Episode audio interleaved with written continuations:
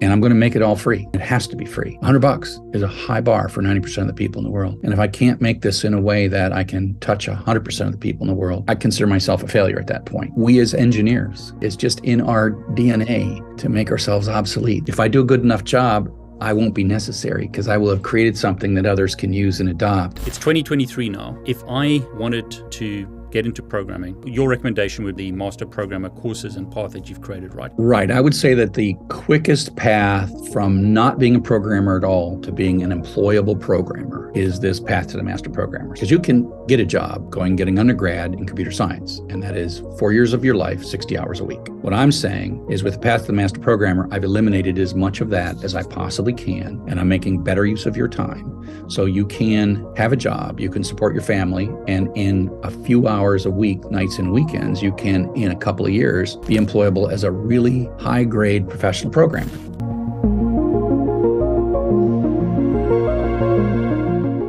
Hey everyone, it's David Bombal back with Dr. Chuck. Dr. Chuck, welcome. It's good to be back. It's great to have you here. It's 2023. What I want to try and give people in the beginning of the year is sort of a path. If they want to become a programmer or interested in becoming a programmer, you're the right person for all of us to listen to. What do you recommend is the path for me to become?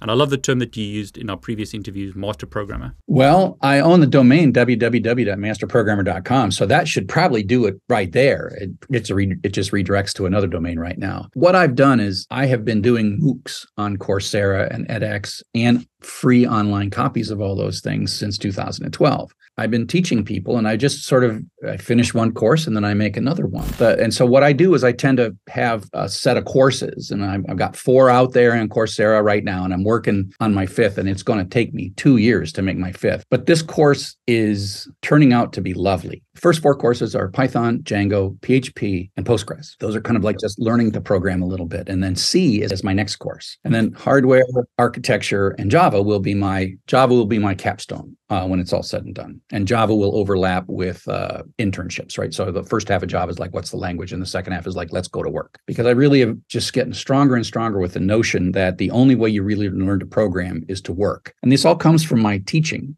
uh, at the University of Michigan School of Information, where I'm teaching programming concepts, not pure programmers. And I, I got to the point where I got four MOOCs, all very successful, all doing very well, uh, all well received by the students. People would ask me when I would go talk to them, because one of the things I do is I go talk to my students and get feedback. They would ask me and they would say, So how do I get a job? And I'm like, Well, you got, I had a, I have a whole like spiel. I wrote a core article on how how to get a job. But inside myself, I'm like asking myself, like, how come I don't hire you? Right. If you've taken all my courses, why wouldn't I hire you? And so that bothered me. It bothered me that students were taking all my courses and they weren't ready for me to hire them. And I then that led me to understand like what what's missing what would I have to add to the current courses that I have so that I'd be ready to hire somebody? And so the path to the master programmer is the, and, and I'm not talking about four years.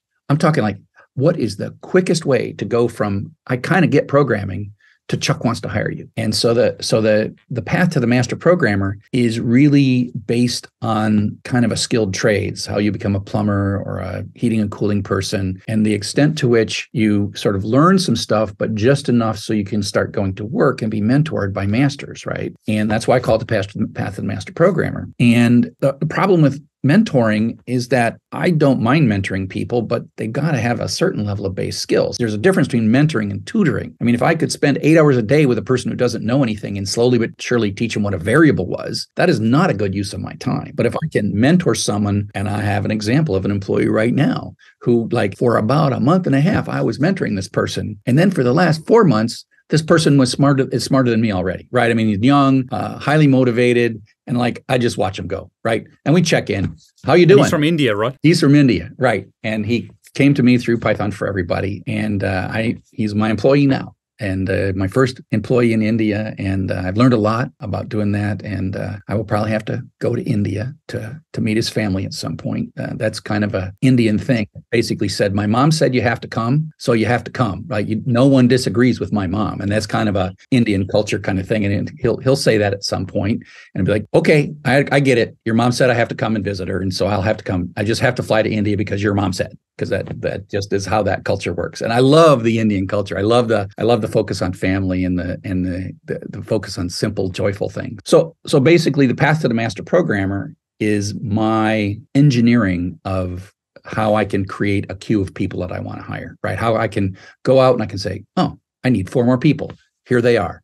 And and so in that, I'm being a proxy for what I think of as whole employment market, right? If if I'm not going to hire somebody, right, then I don't think you're ready to go to work anywhere else, right? And so the, the key to the master programmer is getting to the point where you are worth paying money in a paid internship. So it doesn't mean that you're making six or seven figures. It just means that someone is going to hire you for an internship, mentor you, not consider themselves wasting time talking to you, meaning that they're going to get more back from talking to you than that they're going to put in, and that they're going to pay you and you're going to be seen as a value to them, which is going to motivate them to do more internships, right? So if, if every company can get pre-qualified interns that are useful and inexpensive and all they got to do is talk to them for a few hours every week that scales. I think that scales wonderfully. And so the path to the master programmer is how to create a credential in a way that says ready for internship right? Ready to be hired. Again skilled trades. Like you can be an apprentice plumber and you still can do a lot of plumbing right? You you know you might not be a master plumber. And so that's the apprentice right? You got like a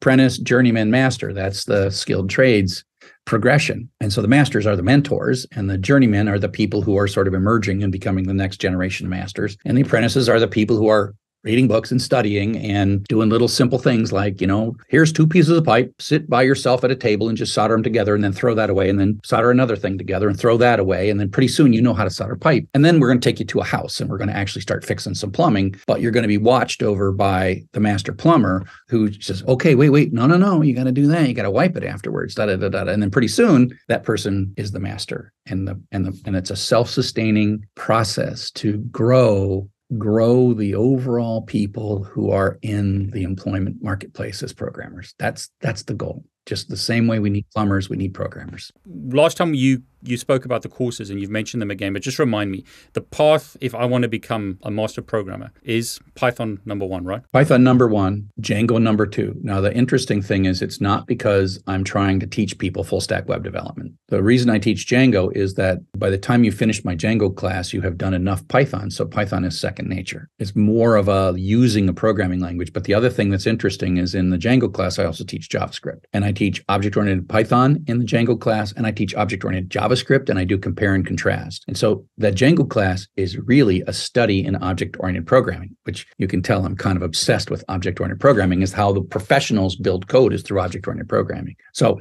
Python, Django, PHP. And you might say, why PHP? Well, I love PHP. It's crude, it's effective, it's used by a lot of simple things, WordPress all over the place, and it performs great because it doesn't have the garbage collection problem, right? It doesn't have garbage collection problems in the same way. But the other thing about PHP is it's leading us towards C because PHP is really a C based language syntax wise. JavaScript is a C based language syntax wise. And so I'm trying to, by teaching you PHP, I'm both teaching you the kind of raw nature of the HTTP request response cycle and how you can code straight to that stuff without having a bunch of frameworks in the way. Django has a bunch of frameworks, which is fine, but then let's do it without a framework. Let's just talk to the browser. I'm going to write a bit of code. It's going to talk to a browser. Browser's going to talk to me. I'm going to talk to it. PHP is like the simplest most pure, just let's talk about the HTTP protocol, which is more about networking than it is about programming, right? So you're teaching about what networking is and how web services work. And you have to debug it at such a low and crazy, nasty level. And so that's where PHP is. And then SQL, uh, data modeling is really, really important.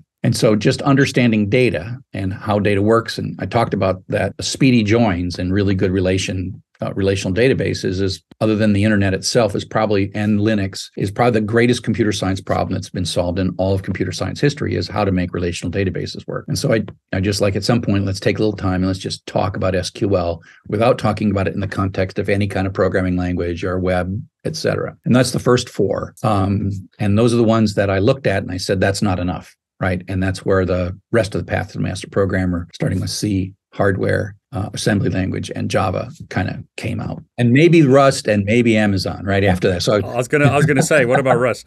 Okay, so it's Python, Django, PHP, SQL, C, hardware, assembly, Java, and then maybe hopefully Rust and AWS.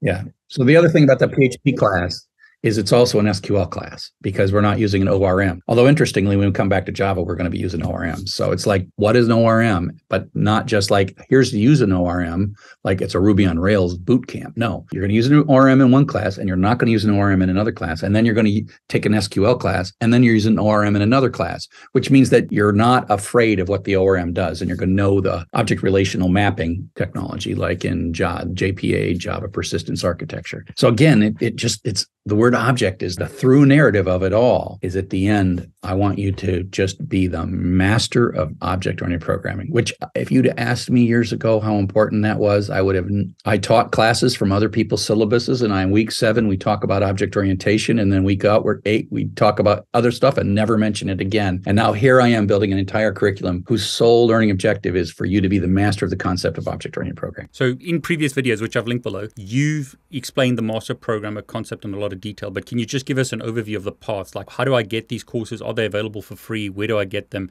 And sort of what are the, what, what's the steps to get there? My primary outlet for course material is Coursera and edX right? Um, I love Coursera and edX because they're like channels, right? They promote my stuff and they gather money and they share that money with me and the University of Michigan. But just because I'm a free open source Creative Commons kind of person, even though those cost money, uh, I also put all my material up on a wide open website, py4e.com, dj4e.com, wa4e.com, pg4e.com, cc4e.com, and all of that is my complete course with auto graders. There's nothing held back. And all of that is 100% free and deployed in a way that can plug into any learning management system on the planet. So if you're a school, I'm a publisher. So what I do is I first build a class as if I were a publisher with not just the book, but all the ancillary materials and videos, auto graders, PowerPoints. And I give you all, I give the teachers a kit to teach this, all this material for every course I produce, all of it under Creative Commons and with software that integrates it automatically into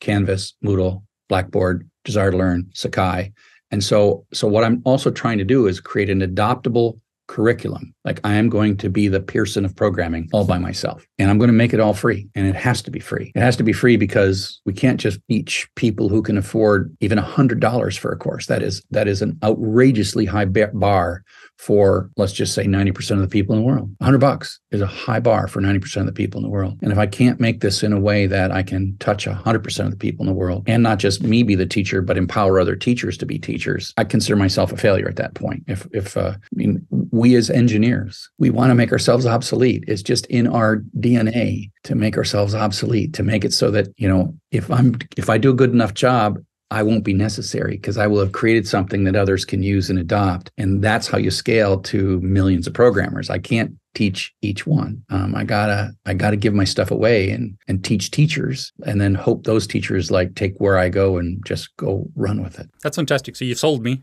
How do I how do I join? So what what what do I do? So I'm interested. Where do I go? Yeah, for, I mean for me, I say start in Coursera or at pythonforeverybody.com, py4e.com, and uh, I'm not done with it right? I've got uh, three more classes to do before I'm ready to hire you. I've got four classes done. And so I would say for people to start now at the beginning. And so basically, I, I don't have the path done yet, but I think for a number of people, especially if they're going part time, it's going to take them long enough to get the first half of the path. And then maybe in a year or so, I'll have the next step. And so the idea is I think if people start now and start walking their way through the, the apprenticeship part of the path, which is the first four course specializations that I have on Coursera, then maybe I'll have the fifth, sixth, and seventh things in a reasonable shape in a year or so. And so that that's that's my idea. I wish I could make it happen faster, but for me the way I craft a course, I think obsessively about how to fit it all together. I don't just like knock these things out. I create the course, I teach them, I listen to my students, I iterate the course, and and it just is not a fast process. And so i i hope that when it's all said and done that that level of craftsmanship in creating a curriculum that is smooth and fits all together uh, will hold students attention and get them from the beginning all the way to the end uh, without losing them. I love it. I mean, it's it's amazing how Python has changed the world, really, and it's great to hear that that's the first course. I'm sorry, you wanted to say something? No, no. I mean, you're totally right. At times, I'm critical of of computer science degrees and the curriculum that has been evolved over the last 50 years to be computer science degrees. But at the same time, that curriculum and those degrees 20 years ago were the only path, and that was pre Python. And what's happened is things like Python and Django have made it so that you don't actually have to take the hard path to get to the end. It's kind of like climbing up a mountain and then they put like a road up and then you just like take a train up. You could climb up the mountain, or you go like to Switzerland. There's a cog railway, so you can either go to the top of the mountain, climbing, rappelling, and like carabiners and stuff, or you can pay five bucks and sit and drink some coffee in a railway, and you're at the top of the same mountain. The key thing is Python is the cog railway. Python is the thing that makes it so that you can still see the beauty of the top of the mountain without spilling your coffee. And so what I'm trying to say is it's time to build a cog railway to get from nothing to programmer, even though I acknowledged that 20 years ago, the only way to get to programmer was to climb the hard way, you know, just climb, you know, one little rock at a time and fall down, right? And get bruised and stuff. It's not like that's wrong. It's just now that's not the only path. I love that. I mean, just for everyone who's watching, I've put a link below to our previous interview where we had a long discussion about the master programmer and the a discussion about degrees. But Dr. Chuck, perhaps you can just give us like a quick overview. Do I need to get a degree to become a programmer? I do not think you need a degree to become a programmer. And and frankly, if I was truly in charge of the entire universe and I could just fix all these things right away and just tell people what to do and they would do it, which is not going to happen. What I would basically say is that I would actually rebuild computer science. I would change computer science. And what I would basically, I would restructure how to learn to program, which I'm going to do. And then what I would do after that is I would change pro- computer science to start with the basic entry condition that you're a darn good programmer.